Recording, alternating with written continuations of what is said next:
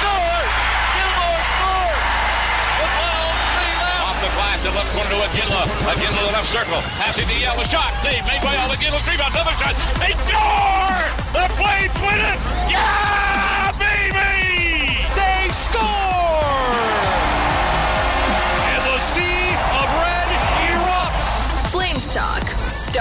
now on Sportsnet 960 The Fan. Here's Pat Steinberg and Aaron Vickers. Okay, let's get things going on this Thursday, November 16th. Welcome to the Scotiabank Saddledome and welcome to this hour of Flames Talk. We're on Apple, Spotify, Google, Amazon, or wherever you get your podcasts with Aaron Vickers of NHL.com. My name is Pat Steinberg. Hello, Vicks. Hello, Patrick. How are we? It's good to be back here. It's Yeah. good to be back doing a show from here. It's been a while. Been a minute. It's been about a week, a little bit more than a week since we've done a show from here. That's because the Flames are on the road through the East, and now they're back at home Thursday night to take on the Vancouver Canucks. And one thing we probably haven't talked enough about of late is the play of Elias Lindholm. Because when you threw out those numbers on Wednesday's show, we were just talking about Jonathan Huberdeau. I, I wasn't aware as to what extent Lindholm was struggling, and I, I probably should have been, but for whatever reason, it just it caught me super off guard. Goalless in 10 consecutive games Yes. heading into this game against Vancouver, and in that span of 10 games without a goal, he has just two points, both assists, and they came in the same game. So that means in nine of his last 10 games, Lindholm has not registered a point. Like, that is staggering nine of his last 10, he has not picked up a point. And I know that Jonathan Huberdeau's struggles are getting the most attention, as they probably should, because he is Calgary's $10.5 million player that comes along with the territory. But Jonathan Huberdeau's struggles. I think are diverting in a large way the spotlight that would otherwise be on Elias Lindholm and his struggles, especially for a guy being in a contract year. So if the alarm bells are run, ri- ringing and if the alarm bells are loud on the Huberdeau front, I think they have to be just as loud on the Lindholm front right now because those numbers are really, really terrifying. Well, and that one is alarming for both the team and the player. Not that it isn't for Jonathan Huberdeau, but Elias Lindholm's personal situation is a lot different than Jonathan Huberdeau's. Right. Final year of a contract, you're staring unrestricted free agency, uh, right in the barrel. Like you're July one is is your date if you get there. If there isn't something done beforehand, and nothing leads me to believe that there is.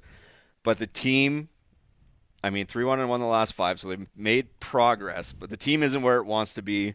The player isn't where he wants to be. He's in a contract year. If, whether it's with Calgary or somewhere else, it's affecting his contract value, but from the team perspective as well, it's affecting his trade value.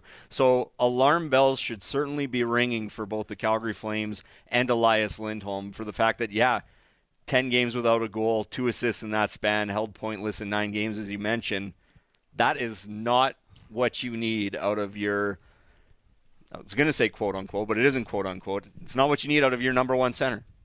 It he has not been their number one center of late.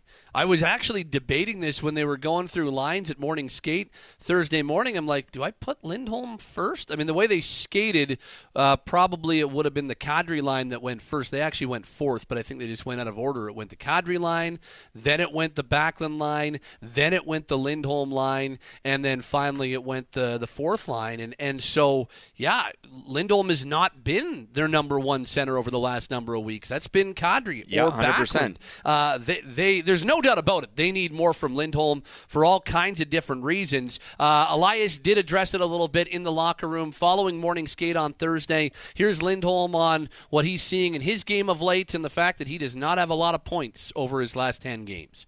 I think I had chances. Um, just got to put them in. Uh, uh, you know, it would have been different if I, you know, just get around, didn't have any chances, and so on. So uh, it will come. I think, uh, you know, uh, as long as we, you know, the team is playing well, and uh, I'm not, I'm not worried and focused on that. Uh, it's all about winning.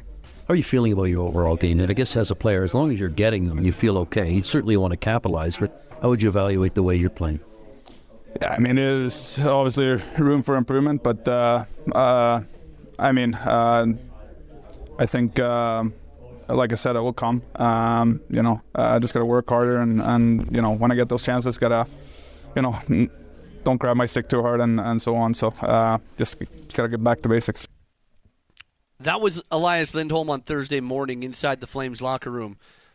Do you see anything that gives you an idea as to why it's not coming right now? Like, is it is is there something that you're looking at and saying, "Oh, geez, well, this isn't right for him," or the line mates aren't? I I'm having a really all I can all I can say is that Lindholm is not putting himself either on the power play or five on five in the same soft spots to get quality shots away like we're used to. He's not getting the high quality looks that we're used to, and he's not driving play like we're used to. He he had a decent start to the season, but he has been he has been way easier to knock off pucks than we're used to. This is one of the strongest guys on his skates on the team. He's been easy to knock off pucks. I, I will say he's still been great on the penalty kill, but five on five and on the power play, we are not seeing him do the things that we're used to him doing. Even even from last year when he was playing with Tyler Toffoli all year long. It's um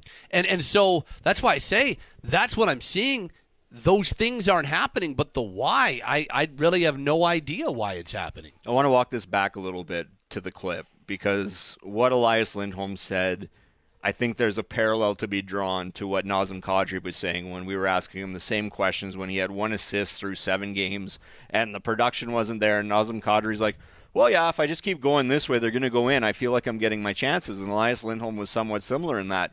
But watching Elias Lindholm, he doesn't strike me as a player that's just snake bit right now. And when Nazem Kadri said, you know, I just got to keep plugging away, I feel they're there, I'm getting chances. The underlying analytics, at least the NHL Edge underlying analytics, backed Nazem Kadri up. He was in the top 92nd percentile in high danger shots on goal and 94th percentile in yeah. offensive zone time at five on five. But when you look at Elias Lindholm's analytics, Expected goals percentage is 47.8. This is for the duration of the season. This isn't even just, you know, the past 10 games. That's 12th on the team. Corsi for 52%, 12th on the team. If you want to dig into the NHL edge, he's in the 76th, 78th percentile in high danger shots. So 22% buffer there. So he's not in the top 10% of the league. He's not in the top 20% in the league in that. And what's worst is he's in the 61st percentile in even strength offensive zone time. So we're not counting power play time here. That's barely inside the top 40% of the league. You're almost teetering on literal average at 50%. Yeah. So none of the underlying metrics give me inspiration that he's oh he just needs to get one and then the next one and then the next one's coming like it was with Nazem Kadri because as much as we were on Nazem Kadri for not producing, I think we were fair enough to identify that okay, well what Nazem Kadri's saying the underlying the goals assist points aren't backing it up. But offensive zone time high danger chances things of that sort we're backing up what Nazem Kadri is saying. I don't have a lot of from the eye test and from what the numbers show I don't see a lot of those I just need one to break through. Yeah. now confidence is a funny thing. You get one maybe you get two you start feeling better about yourself in this ship rights. But the underlying metrics as they stand right now don't paint the story of he's getting chance after chance after chance no, and just not I, capitalizing. I, I, I think that you could have made that argument a whole lot better with Elias Lindholm, but when you take a look at some of the five on five underlyings, they do not paint this in a very good light at all. So to see Lindholm 19th on the team on his five on five shot share with 50.3 percent, that's that's low. That's yeah. that and and from your number one center, and he's doing it with about just under a 50 percent offensive zone start. So it's not even like he's driving himself just into the black from starting way in the red. He's starting at about 50 50. He's 48.5% on his offensive zone starts. So just a few more D zone starts than O zone starts. So that's a little um, that's a little alarming. Five on five shots, four shots against, even 93 93. He's been outscored 8 to 5 when he's been on the ice at 5 on 5, or the Flames have been outscored 8 to 5 when he's been on the ice. Expected goals just over 46%. Scoring chances 98 83 for the other team when he's out there, and at high danger, even at 33 aside. That is not the type of play driving that we're used to from Lindholm. And so I've got to ask the question is this related to is is this is this a a mental thing? Is this a, a discomfort thing? I'll get right to it. Does this have to do with the fact that he does not have a contract and his situation is uncertain going forward? Is he going to be here? If he's not going to be here, where is he going to be? If he is going to be here, what's that contract going to look like? Now contract talks have been halted on both sides. I gotta I gotta wonder if what we're seeing from Elias Lindholm is very much related to his very uncertain future. And and I don't know whether or not the answer is yes or no. I think there's a decent enough chance the answer is yes, though. And I think that would be I think a lot of players would have difficulty playing in that situation where you really don't know what's going to happen. But I think it's a fair question to ask right now. I think it's only human nature when you have an uncertain future to have that weigh on you somewhat. And this isn't just a oh, how's my job going? This is where in North America am I doing my job next year? Where am I doing it in a month from now? He's got a he's, it's a new family. He's got a yeah, young family, a, a, young child, and you know he's he's only recently married in the last couple of years. Like this is a very there, there's a lot of life implications that go into what comes next on top of just the the work side of it, right? So there's that element, and I wonder if the rotating cast of left wingers and right wingers, how we talk about trying to find a spot for Jonathan Huberdeau and how Huberdeau's bounced around. Well, Elias Lindholm's line mates have changed just as frequently as anybody on the team. So I wonder if the lack of consistent line mates and finding a rhythm and finding some chemistry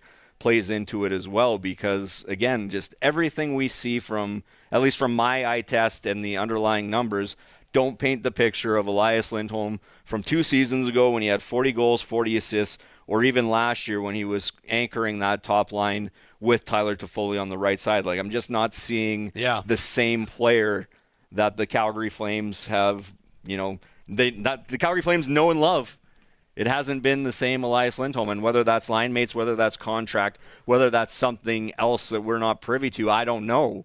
But the fact of the matter is, this situation isn't helping Elias Lindholm, the individual, and it's not helping the Calgary Flames as a team. No, and, and I think that there's probably just as much of an argument to be made about a chemistry thing. He found chemistry early on last year with Tyler Toffoli. It didn't work with Huberdeau on that line, but with Toffoli, he they and Lindholm worked really well thieves. together. And then obviously the year before, we know the type of chemistry he had with Gaudreau and Tkachuk. So I think when you mix a difficult a difficult job finding that right mix for him to play with. On top of the fact that he is in an uncertain contract situation, it feels like there's been a little throughout this whole thing. It feels like it's been somewhat contentious in terms of what the like the, the negotiations between the Flames and the Lindholm camp, even going back to that golf tournament when he was I don't want to standoffish is the wrong word, just somewhat felt like he had his backup when he was asking when he was asked about the contract and his future with the team, all that type of stuff. So you take all of that into account, yeah, I can see why it might be a, a difficult season, but as you've said, this is not helping Lindholm's leverage. This is not helping the Lindholm camp in trying to get a big fat contract for uh, a center iceman entering unrestricted free agency for the first time. Not helping in that respect. It's not helping raise his trade value nope. if you're the Flames and you're not going to be keeping him. I do think I'm less worried. Worried's the wrong word, but I think it has less of an impact on trade value because I do think he'll be coveted for his two-way game. We're not that far removed from him being a Selke finalist. We we know he's got 20 to 30 goals in him every single year. Whether he gets there this year or not, we'll see. But I think that as you move closer to the deadline, you'll still be able to get uh, a haul for Lindholm, whether he's having a great year and he turns it around or if he continues to struggle. So I'm not as, I, I don't think it has as much of an impact on his trade value, but boy, it sure does. I, I think it has a significant effect on your leverage when you're trying to negotiate a brand new contract. And if we thought he was looking for like $9.5 million, well, the way things are going right now, that's not a $9.5 million player, right? Oh no, he's got two goals in 15 games. He's on pace for ballparking at 10 goals. Is that being generous? I'm going to do the math on the fly here because I'm not really that great at doing math, generally speaking. So his 2 and 15 translates to 11 goals on the season. His 8 points in 15 games translates to a little bit higher than Jonathan Huberdeau, but not significantly higher. We're talking about a player that's, if he goes pointless tonight, he's on pace for 41. I can do that math because it'd be 8 and 16. That's half a point per game, 82 games, 41 points. I'm good on the fly on that one. But those aren't top line center numbers. Those aren't 1B center numbers. Yeah. And as coveted as he will be for his two way play, as you mentioned, and he's still really good. Like he's on, to be fair, he's only minus four on this team. And and he's Which his is penalty pretty good. killing his penalty killing work remains elite. Yes. But at the same time, if you want to be talked about as a top 30 center in the NHL, you've got to be a lot closer to a point per game player than half a point. And then here's the last thing that I'll ask or throw out there before I hit the text line because lots of response on the text line at 960 960. Is is this a situation where player and agent are regretting not taking a contract that was on the table in the summertime? Because if you're the Flames, you you can't be offering a contract in any way, shape, Right. or form to Lindholm right now. The way your group is going, the way Lindholm is playing, like that that has got and and we know that that contract talks have been halted, but until like you get a significant stretch of time where Lindholm looks like a number one center on your team again, like you can't be having those contract talks. So that that eight times nine, that's seventy two million dollars or whatever it was that we believe was on the table during the summertime. I, I wonder how much player and agent are saying maybe we should have taken that the way things have gone. I mean, who knows? Maybe if that contract is signed, we're not having these same conversations about Lindholm right now. But if you're them, you're like, "Hey, was that a miscalculation? I guess we'll find out as the, the weeks and months go along. Well, as we're sitting here today on Thursday, he's 95 games in roughly 18 months removed from scoring 42 goals and 82 points mm-hmm. in 82 games, playing between Johnny Gaudreau and Matthew Tkachuk. Since then, he had 22 goals and 64 points in 80 games, which is still solidly productive. It's not a point per game pace. And if we're going to look at numbers here, I feel like he should be a 30 35 ish guy for 75 points. But he's sitting at two goals and eight points in 15 games right now. So suddenly, uh, 40 goal point per game pace is going to net you somewhere around 9, 9.5 to going down to a 0.75 ish pace. All right, are we going to peel some off? Was was the 2022-23 season just a down season, or is that what we're going to expect Elias Lindholm to be year in year out? That 20 goal Did you 40 did you do the uh, did you do the projected points over 82? uh, for this season? Yeah. Well, I I ballparked it and went 41 because I couldn't do that math on the fly. Pretty close. Price is right rules. You would have done well. Thank you. Uh, just over 43 points So if you're what he's if, on pace for a, right now. if you're a even 50 point center, and again, it's not just all about points with Elias Lindholm. Like he is an when he's on, he's an elite two way player. And you mentioned the penalty kill. You mentioned the work he does in his own end. You mentioned that he's been a Selke nominee. But what is a 50 point guy worth on the open market who has the history? He has, I can't imagine that the if I'm an NHL GM, I don't know if I'm necessarily lining up to offer nine plus million at this point. And if I don't know exactly what would have been on the table or where the negotiation was at when it was parked, but if all the rumors and all the reports between 8.5 and 9 were true, suddenly you're losing a million plus per season on a long term deal as it stands right now in my books. If not, you know, double that. yeah.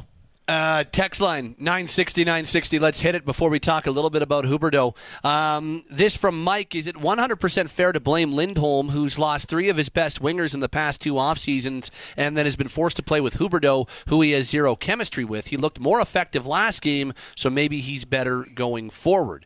Um, is it fair? Is it fair to solely blame Lindholm? No. But is it a, if, if you're a number one center, You need should to have some positive impact in driving your line. and and whoever's on your line, right? Should you Yes. not be a guy that is expected to elevate? You know, when when he was playing with Monahan and Gaudreau, when he was playing with Gaudreau and Tkachuk, you know, a lot of times he was like, "Oh, Lindholm's the fixer on that line." Well. Now you don't have the same type of skill, maybe that you're playing, but can you elevate guys around you? That's kind of the mark of being uh, a number one center in this league. Um, this says he should get the same as Ryan Nugent Hopkins in Edmonton. That comes from Chris.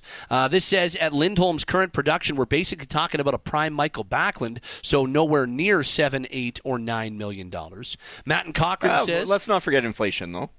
true, but still, would would Backlund prime Backlund be seven, eight, or nine? Well, right in now? all fairness, Backlund is prime Backlund right now, so maybe I'm Fair, misinterpreting a little bit. age but wise, back if- when Backlund was 28 and hitting his, like a, a Backlund straddling thirty, is he getting seven, eight, or nine in this economy? probably not. Uh, Matt and Cochrane says Lindholm isn't a true top line center. He's shown that over the past two seasons away from his superstar teammates Gaudreau and Tkachuk. I'd say he'd be number two center on 85% of teams, and the only cup contender he'd be an upgrade on one center would be Boston. Um, I don't know about 85% of teams. I think he'd be a number one center on a good chunk of teams when he's good, uh, but on cup contenders, I, I grant you that, Matt. Um, this says Lindholm's been this team's first line center, but he's not an actual first line center. He's never been a play driver. I disagree with that because he has been. Um, this says uh, from Jerry and Okotoks, Pat, come on, why is Nylander doing so well? Stop making excuses. Lindholm needs to be better. Lindholm does need to be better, but I don't. I think that's an apples to oranges comparison. William Nylander knows he's staying in Toronto. William Nylander isn't worried about being traded. The Toronto Maple Leafs have Stanley Cup expectations. I don't think there's any uncertainty, at least for the next year, the next season, the re- the remainder of this season, where Nylander's going to play. Um, so I, I, I, do think that's a big time apples to oranges comparison. And Nylander's having a hell of a year, but I'm pretty confident Nylander's going to sign back in Toronto when it's all said and done. And at the very worst, he'll play out the season with the Maple Leafs before a decision is made. That's how I look at it anyway. Boy, is your face going to be red when he's dealt tomorrow, hey? Yeah, absolutely. We could play that back and make fun of me nonstop. Uh, Greg in Varsity says, on the bright side, Lindholm's PK work has been excellent. Agreed. Yep. Uh, this says, Pat, the problem with Lindholm is he knows he's Klingberged himself, and every game he gets further away from the bag he left on the table this summer. If you knew you'd cost yourself tens of millions of dollars, it would affect your performance too. Pride goeth before the fall. Uh, this from Noah in Cranston. Wouldn't Lindholm want to be impressing as much as he can to maximize his return on a new contract? I think this is more indicative of a pylon for the line mate than anything else, and the stats are being pulled down because of that. Um, this says Lindholm looks like a guy that doesn't want to be here. He's checked out. Uh, this says Lindholm is pouting. This says from Curtis and Ogden, uh, Lindholm needs to go. He's not committing to this team. He doesn't want to be here, and it's evident. Trade him for picks. Who cares? Get him out of here. And here's another one. Lindholm's pouting. He doesn't care enough. So there's just a little bit of the response at 960, 960. Now, I just want to go pull this up if I got a second. Um, if you want to react to a couple of those Yeah, texts. I've- I gotta- I'll- I just want to pull this up if I can, see how quickly I can do this. I'll respond to the pouting thing because I don't think he's nothing in his body language, nothing in his demeanor uh, leads me to believe that he's pouting or throwing a tantrum or anything like that. And to go back to the he should be wanting to play to boost his value, yeah, he's probably not happy. I, I can't imagine the scenario where Elias Lindholm is coming to the rink or leaving the rink and going, "Yeah, I don't care." I'm not too worried about it. Whether Yeah. it's from a, a personal pride standpoint, whether it's from a next contract standpoint, it doesn't behoove Elias Lindholm to go 10 straight without a goal f- for personal or financial or team reasons. So I'll push back on that a little bit. Um, so this is what I wanted to bring up. Uh, this is uh, Lindholm's with or without you numbers playing with Jonathan Ooh. Huberdeau. Uh, so Huberdeau and Lindholm have played 129 minutes and 52 seconds with one another. Uh, they are a 53.2% um, five on five possession duo when they are out there together. However, Lindholm without Huberdeau has been 44.4%. Uh, Lindholm without Huberdeau is a under 45% possession player without Huberdeau. He's above 53% with Huberdeau. Uh, so what I am trying to illustrate is the whole idea of Huberdeau being the anchor and the reason why Lindholm is struggling, at least by possession metrics, that is not necessarily telling the full story. Just to put you on the spot, do you have Huberdeau without Lindholm? Uh, I do. Huberdeau without Lindholm is 46.4%. Okay. So they're both they're both worse away from, From the each other, other. so far. That uh, that's interesting because I mean the narrative would be, and we've seen it on the text line, and is that okay? We'll get Lindholm away from Huberdeau for an extended period of time, but the numbers don't bear that out. I just want to go take a look at uh, expected goals here as well. Um, so expected goals together, 48.4%. Lindholm without Huberdeau, 42.2%. So a 6% drop in expected goals and high danger scoring chances. Lindholm's at 54.8% with Huberdeau and 41.7% without him. So Huberdeau's actually been helping Elias Lindholm. And Lindholm has been helping Huberdeau as well because the not the on, on both fronts, Huberdeau way worse without Lindholm, Lindholm way worse without Huberdeau. So I guess I just wanted to bring those numbers up because the the there is a narrative that while it's clearly Huberdeau that's bringing Lindholm down. I I grant you that they have not had super sexy chemistry with one another since no Lindholm Pat got here. Vickers, I can yeah, tell you that this much. is this is not a hotel room in Penticton or, Or Nashville. Nashville. Uh, but I guess I guess the point would be that it just it's it's maybe the the underlying numbers aren't telling that same story that these guys are actually better with each other than apart from one another. Eye test doesn't always back that up for for lots. I, I get I grant you that. I just think that's an interesting there- kind of side story to it. Is there a large enough sample size apart? Like you mentioned, it was 130-ish minutes together. What's their time apart? It's got to be somewhere higher than that, I would think. How long? how long Uh, have we done this line juggle where we've split everybody apart from each other? so every- they've played 130 together and 75 minutes away. Okay. So still the overwhelming is almost Together. two to one Yeah. together. So sample size ish, but still 75 minutes is a healthy sample size as it stands. Those are just curious numbers that together each is better than apart. It's not one Yep. being freed from the other and taking off. Uh, a few more texts. We'll we'll skip the Huberdeau conversation. I feel like we've talked about Jonathan Huberdeau once or twice in uh, the last last day or so. Um, you know, two to three thousand times uh, since about July of 2022. Um, this reads from Noah in no no not that one I've already read that one. This from Peter in Calgary. Pat, I'm so sick of the fabricated excuses. Nylander manned up in Toronto. Lindholm and Huberdeau have been brutal. Like the line in The Godfather, this is the business we chose. So suck it up and earn your money. Uh, this says Lindholm's pouting because he still hasn't found that Steinberg coin he's been looking for. Yeah, that's that's probably not it, Wedley. Is That's that a prob- callback? No, I think it's just he, styling and profiling. That's me. That's me, baby.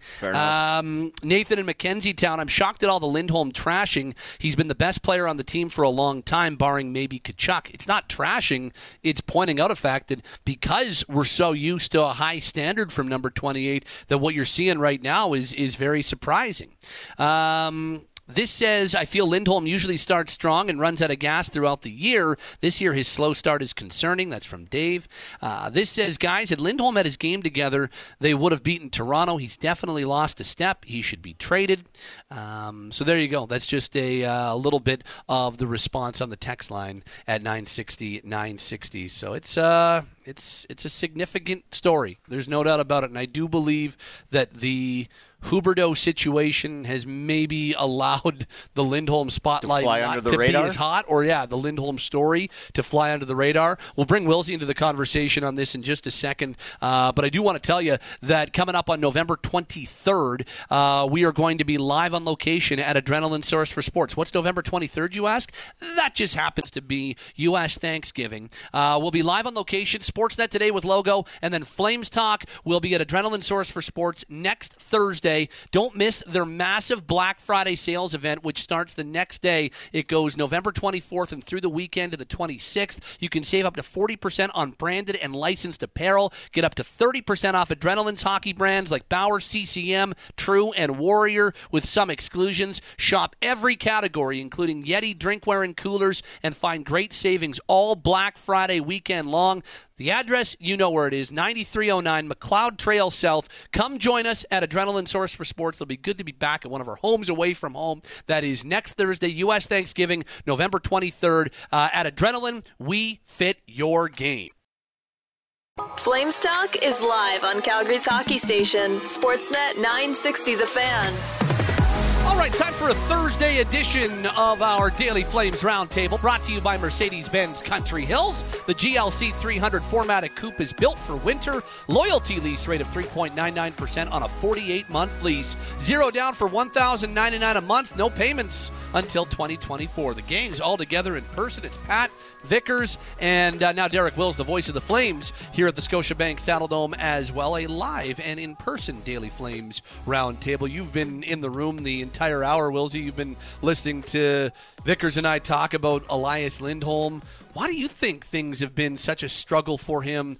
It's been about the last month. It's almost a month ago that Lindholm scored his last goal. Uh, why? Why has it been such a struggle for him of late?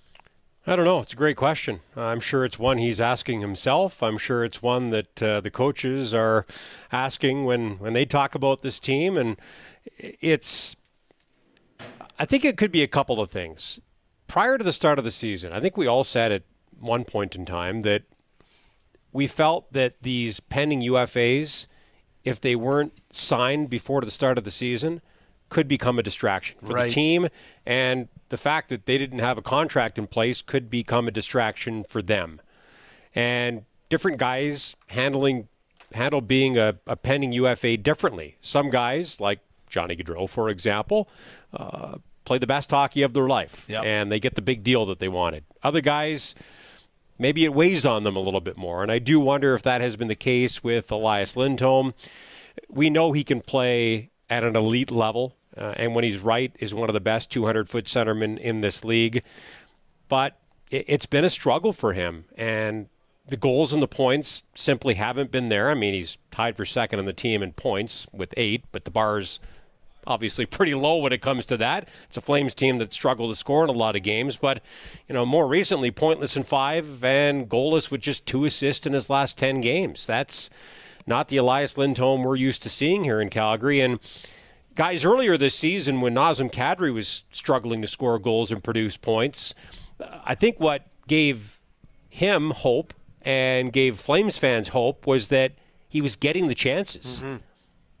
I don't feel like Elias Lindholm's getting a ton of chances right now at five on five or on the power play. It feels like he's getting more chances on the penalty kill on that terrific tandem with Mikael Backlund. Yep. They're certainly getting some chances shorthanded, but it's uh, it's been a struggle for him. I, I do wonder if the contract uh, or lack thereof is weighing on him. He's also been a little bit snake bitten.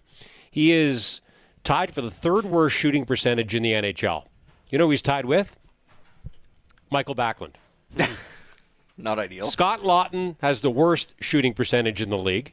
Matthew Tkachuk has the second worst shooting percentage in the NHL amongst players with 40 or more shots on goal. So uh, I wonder if for Elias Lindholm and uh, his sometimes left winger Jonathan Huberdeau, if one big game, a couple of goals and an assist, something along those lines, uh, could get them going. But they haven't had one of those games, so uh, we haven't been able to find out. Yeah, I guess to your point, Wilsey, he is tied for second on the team in shots on the season with 40. So it's not like he's not putting pucks to the net, But and you would know this better than I since you called the games and from center or center ice into the offensive zone. I don't know how frequently you're saying Elias Lindholm's name, but the stats over the last 10 games certainly don't bear it out. He had I believe it was a, a goal and five assists in his first 5 games of the season and then the last 10 as you mentioned Yeah. he's been without a point in 9 of those contests. It's not ideal. And like you, I wonder if it's a, a contract situation weighing on him a little bit. I wonder if it's a quasi constant rotation of guys on his left side and guys on his right side and not being able to find chemistry just by way of a rotating cast of wingers that he's had to deal with. But at the end of the day, this isn't a player that strikes me as snake bit the same way that Nazem Kadri was earlier in the season. Again, he's been he's just barely inside the top 40% of players in offensive zone time and this is a guy that's for the last 3 or 4 seasons has, has been perennially a top line player for the Calgary Flames. We're just not seeing it through at the last month of the season. Yeah, uh, and I just am. Uh, I, I was just been pulling up some numbers while you guys have been talking. You know, one of the things that Lindholm's all part part of this is is a little skewed because Lindholm is. Especially now at this point, with Coronato not here, I think Lindholm's their best outside shooter, like Yep. the the guy with the most dangerous shot from outside the slot. But he's also a guy that does a nice job of finding areas in and around the house and, and in those high danger areas he finds a soft spot very well and gets his shot away and so somewhat alarming is just even from last year where his numbers were a little down how far the high danger scoring chances have fallen. So last year at 5 on 5 Lindholm was 2.9 high danger scoring chances per 60 minutes. He's now at 2.64 and at all strengths when you count in the power play. Last year he was 3.82 per 60 minutes and he's down to 2.84. So like he's not even getting himself in the good spots in high danger areas the same way that we're used to with them. I I, I think there are there are two things here, and I, I don't know to which extent one is playing into it more than the other, but I think the contract stuff, I, I can't sit here and tell you that I don't believe it has something to do with it. To your point, Wilsey, uh, I think it has to. Whether it's distraction or he's frustrated or he's uncertain or whatever, I think that is absolutely a part. And then, yeah, it's been a real struggle to find consistent chemistry with line mates. Yeah. You, you combine those two things, and you have a really frustrating season and a really frustrating month. Yeah, there's been a revolving door on his left wing and on his right wing this season. So he hasn't been able to build chemistry with anybody. And hey, part of that's on him. He's had a chance to do it with a guy who has proven throughout his career that he's one of the best playmakers in the league in Jonathan Huberdeau. And that combination, at least to this point, hasn't worked for the Flames. But obviously, Elias Lindholm wants to help himself and wants to help his team because that's what's best for Lindholm and that's what's best for the Flames. Even if he's decided that he doesn't want to sign here long term, and I'm not saying that he has, uh, he hasn't given us that indication. But even if he has decided that that's direction he's going in, he would still want to produce to, Right. to help his current team Yeah. and to, to make it easier for them to move him uh, to his future team. So, and uh, maybe that trade, if it happens, and that- and that's a, still a big if for me, uh, comes with some sort of extension, whether it's a sign and trade or the Flames allow whatever team or teams they're talking to to negotiate with his agent. Because if you're going to maximize your return for a guy like Elias Lindholm, you would probably want to allow that the, the team or teams that you're talking to to have a chat with them so they have a better understanding of whether or not this would be a rental situation or a, potentially a player they were acquiring uh, for a longer period of time so uh, they got to get him going. He's got to get himself going, and, and he's not the only one. Uh, right now, uh, the Flames, I think they were a one line team in Montreal on Tuesday night, and they won despite that. I don't think you're going to win as a one line team against Vancouver tonight. They've got to get at least one or two more lines Yep. going, and uh, one of those lines is probably going to have to be centered by Lindholm. Just to touch on the rotating cast for Elias Lindholm this season, the Flames have had 16 forward lines play at least 10 minutes together at 5 on 5. Lindholm's been a part of six of them. That's 37.5%. So you want to talk about a player that's constantly rotating through different line mates? He's had different line mates. Like, of the lines that have played 10, even strength, He's been on six different lines of those. Yeah. It's tough to find chemistry. It's tough to elevate your opponent. It's tough to be elevated by your line mates in situations like that when you're constantly having a guy that looks different on your left and looks different on your right, game in, game out. Yep. Well, that's the the Lindholm conversation. Let's uh, move into our second topic on our Daily Flames roundtable. Derek Wills, uh, Aaron Vickers, Pat Steinberg, along with you guys. When the uh, Flames drop the puck Thursday night against the Vancouver Canucks, they'll be hosting uh, the number one team in the Western Conference. Here we are in November 16th, and the Canucks at 12, 3, and 1. They're coming off a come from behind win in overtime over the New York Islanders on Wednesday night. Guys, what do we make of the start to the season for the Vancouver Canucks? How stunned are we by what this group has done to start the year? Well, I thought they would be better, but I didn't think they'd be this good. They're off to the best start in franchise history with 12 wins and 25 points in their first 16 games. Their plus 34 goal differential is 14 goals better than any other team in the league. So close. I mean, unbelievable. And how about the trio of Quinn Hughes, JT Miller, and Elias Pettersson? Yep. They're tied for first in the Art Ross Trophy race. They've all got 26 points through 16 games. It's the first trio of teammates with 26 or more points in 16 games since Daniel Alfredsson, Dany Heatley, and Jason Spezza with the Senators back in 2005 2006. Been a minute. Yeah, it's been more than a minute. Uh, they are in a bit of a PDO heater right now. Yeah. And for those of you who don't know what PDO is, it's uh, the team shooting percentage and the team save percentage added up. Uh, they're at 1.056, which is way better than anybody else. They've got uh, the third highest shooting percentage at 11.50, uh, the third highest save percentage at 941. So chances are those two numbers will level out a little bit at least moving forward. But everything's clicking for this team right now. And, and the reason I thought they would be better, I thought they started to take some strides after the coaching change last season. Rick Tocchet basically said, listen, we're going to play a certain way. And if you don't play that way, you're not going to play. And he put his foot down. And it took a little bit of time, but they started to turn it. Uh, they've got a healthy goaltender in Thatcher Demko, who's looked elite so far this season. I've liked their talent up front for quite some time.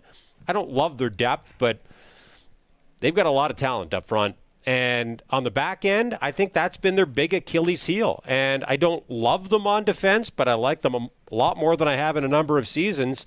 There's a little bit banged up back there right now. Tucker Poolman's out for the year. Carson Soucy, we just found out, is going to be out six to eight weeks. That's a, a big blow. Guillaume Brisebois, a depth guy, has missed every game this season. He's out indefinitely.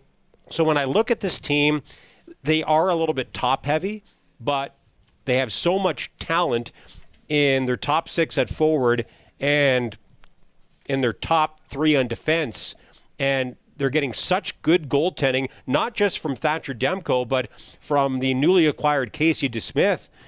They've just been a juggernaut so far this season. Do I think they're going to finish first overall? No, but I'd be shocked if they didn't finish top three in the division at this point. Yeah. And, uh, I think they're going to probably add in defense, which could make them even better moving forward. Yeah, I am absolutely floored that 15, 16 games in, we're talking about a Vancouver Canucks team that's tied for first in the Pacific Division and first in the Western Conference. And you ran through some of the numbers, Wilsey, and being first in PDO in the league is certainly aiding that start. Their goals for against, their plus minus, whatever you want to call it. It's absolutely elite when it comes to the NHL. And I'm not surprised that they're improved. I thought a healthy Thatcher Demko was going to play a big mm-hmm. part in it. And you just look at the internal growth from some of their younger players like Quinn Hughes, like Elias Pettersson. Like those are elite, elite, elite young players in this league, and they've all taken the next step. But I don't know if I'm willing to throw money on the fact that this team is going to be one that competes for a Pacific Division title or a Western Conference title or the President's Trophy. You mentioned some of the things going right, having the top three scorers in the league all tied at 26 points. Brock Boeser, let's not forget about him. He's ninth in scoring and tied for first in goals. But Boeser shooting 28.3% this year. Miller shooting 27.0%. Even Pettersson, which I think is a little bit more sustainable at 18%, given the fact that his release and the Yeah. velocity of his shot is absolutely elite. But suddenly that shooting percentage is going to creep down from some of your top players. Save percentage of 932 for Thatcher Demko. That is absolutely elite given how we've seen save percentages trend over the last mm-hmm. couple of seasons. That's got to come down at some point. He's got 12 goals saved above expected. Expected goals against average 3.16 he's sitting at 2.04 like that is an absolute massive swing. So we're going to see some regression of the vancouver canucks. Certainly not enough in my books to take them out of a pacific division playoff spot or a top three spot in the division but i don't necessarily see this team competing. But again their top end their young players have been absolutely elite. But like you, Wilsey, I don't know if I necessarily care for their bottom six or their you know bottom three defenders, and I think that's something that might catch up to them. They say nothing but good things about you, so I don't know what your problem is. Uh, the uh, couple things. I'd so- like to know what they said about me. Actually, we'll talk about that off air. Well, I've seen I've seen Brock Boeser walk by. I've Yep. seen a couple other guys bu- walk Just a by. tip so- of the cap? Well, just and and I, I will say this because uh, the Canucks are here and uh, our room is in very very close proximity. We're almost adjacent to the Canucks locker room. So also I'll, I'll take an L on it. I, I didn't see this in any way, shape, or form. I was rather the opposite of bullish on the Canucks. I was like, Really? But a couple of things I did not take into account. First of all, to the people wondering, um, are we at an active construction site? Kind of. Uh, and this Stick says, constructing. Does uh, does Cam have a saw back in the studio? He just fires up whenever he gets bored. No, that's the Canucks saw. They're cutting their sticks. If you've never listened to this show on a game day, that's what happens when we're down here in the Hot Stove Lounge. I digress. I did not. I did not give enough credit to what having a healthy Right. Thatcher Demko could do. Demko was not great before he got hurt last year. He got fully healthy, and then we saw it in a couple games against the Flames down the stretch, Wilsey, last year. Like Demko was out of his mind and was elite after coming back from his injury, and he's just carried that over. Like right now, if the season ended today, and I know it doesn't on November 16th, but if the season ended today, Thatcher Demko would be the Vezina Trophy Yep. winner. Quinn Hughes would be the Norris Trophy Yep. winner. Elias Pettersson would be the Hart Trophy winner. Like th- that's how good these guys have been for the Canucks so far. And so I did not give the return of an elite high-end Demko enough credit in what it could do for the Canucks, and and probably didn't see I. Pettersson being where he is, not a huge surprise, just because I've I've thought so highly of him as a player for so long. What I didn't expect was just another step from Quinn Hughes because Quinn turned into a pretty damn good all-round defenseman last year, had good offensive numbers. Well, now he's a really good all-round defenseman who's leading the league in scoring. And and to to see that type of jump, I didn't necessarily saw. So no, I'm stunned by it. I give him credit, and I think to your point, guys, do I think they're going to win the West? Probably not. But do I think they've done enough? Is we're a week away from U.S. Thanksgiving right now? Do I think they've done enough to kind of protect the playoff spot for the rest of the year? Yeah, the stats, his history would show the answer is probably yes. Eh, Maybe we sh- shouldn't be surprised that Quinn Hughes has taken another step. I guess surprised in the sense that he was already really good. Can he be even better? Well, he's been even better, but if you go back to March 28th of 2019 when he made his NHL debut, his 267 career points are tied for most in the league by a defenseman with Cale Makar. So he's been right there. And that's with a 100 point season from Erik Karlsson last Uh, year. I mean, he's right there with the best offensive defenseman in the league. And, and sure, Thatcher Demko, having him healthy has been huge for them. But for me, what has held them back is their defense. Mm-hmm. And Quinn Hughes has taken another step. We've talked about that. I loved the trade they made with the Red Wings to get Filip Hronek, Yep. who I, I was shocked that Steve Yzerman let him go, but he did, and he's been a great fit playing primarily on a pair with Hughes this season.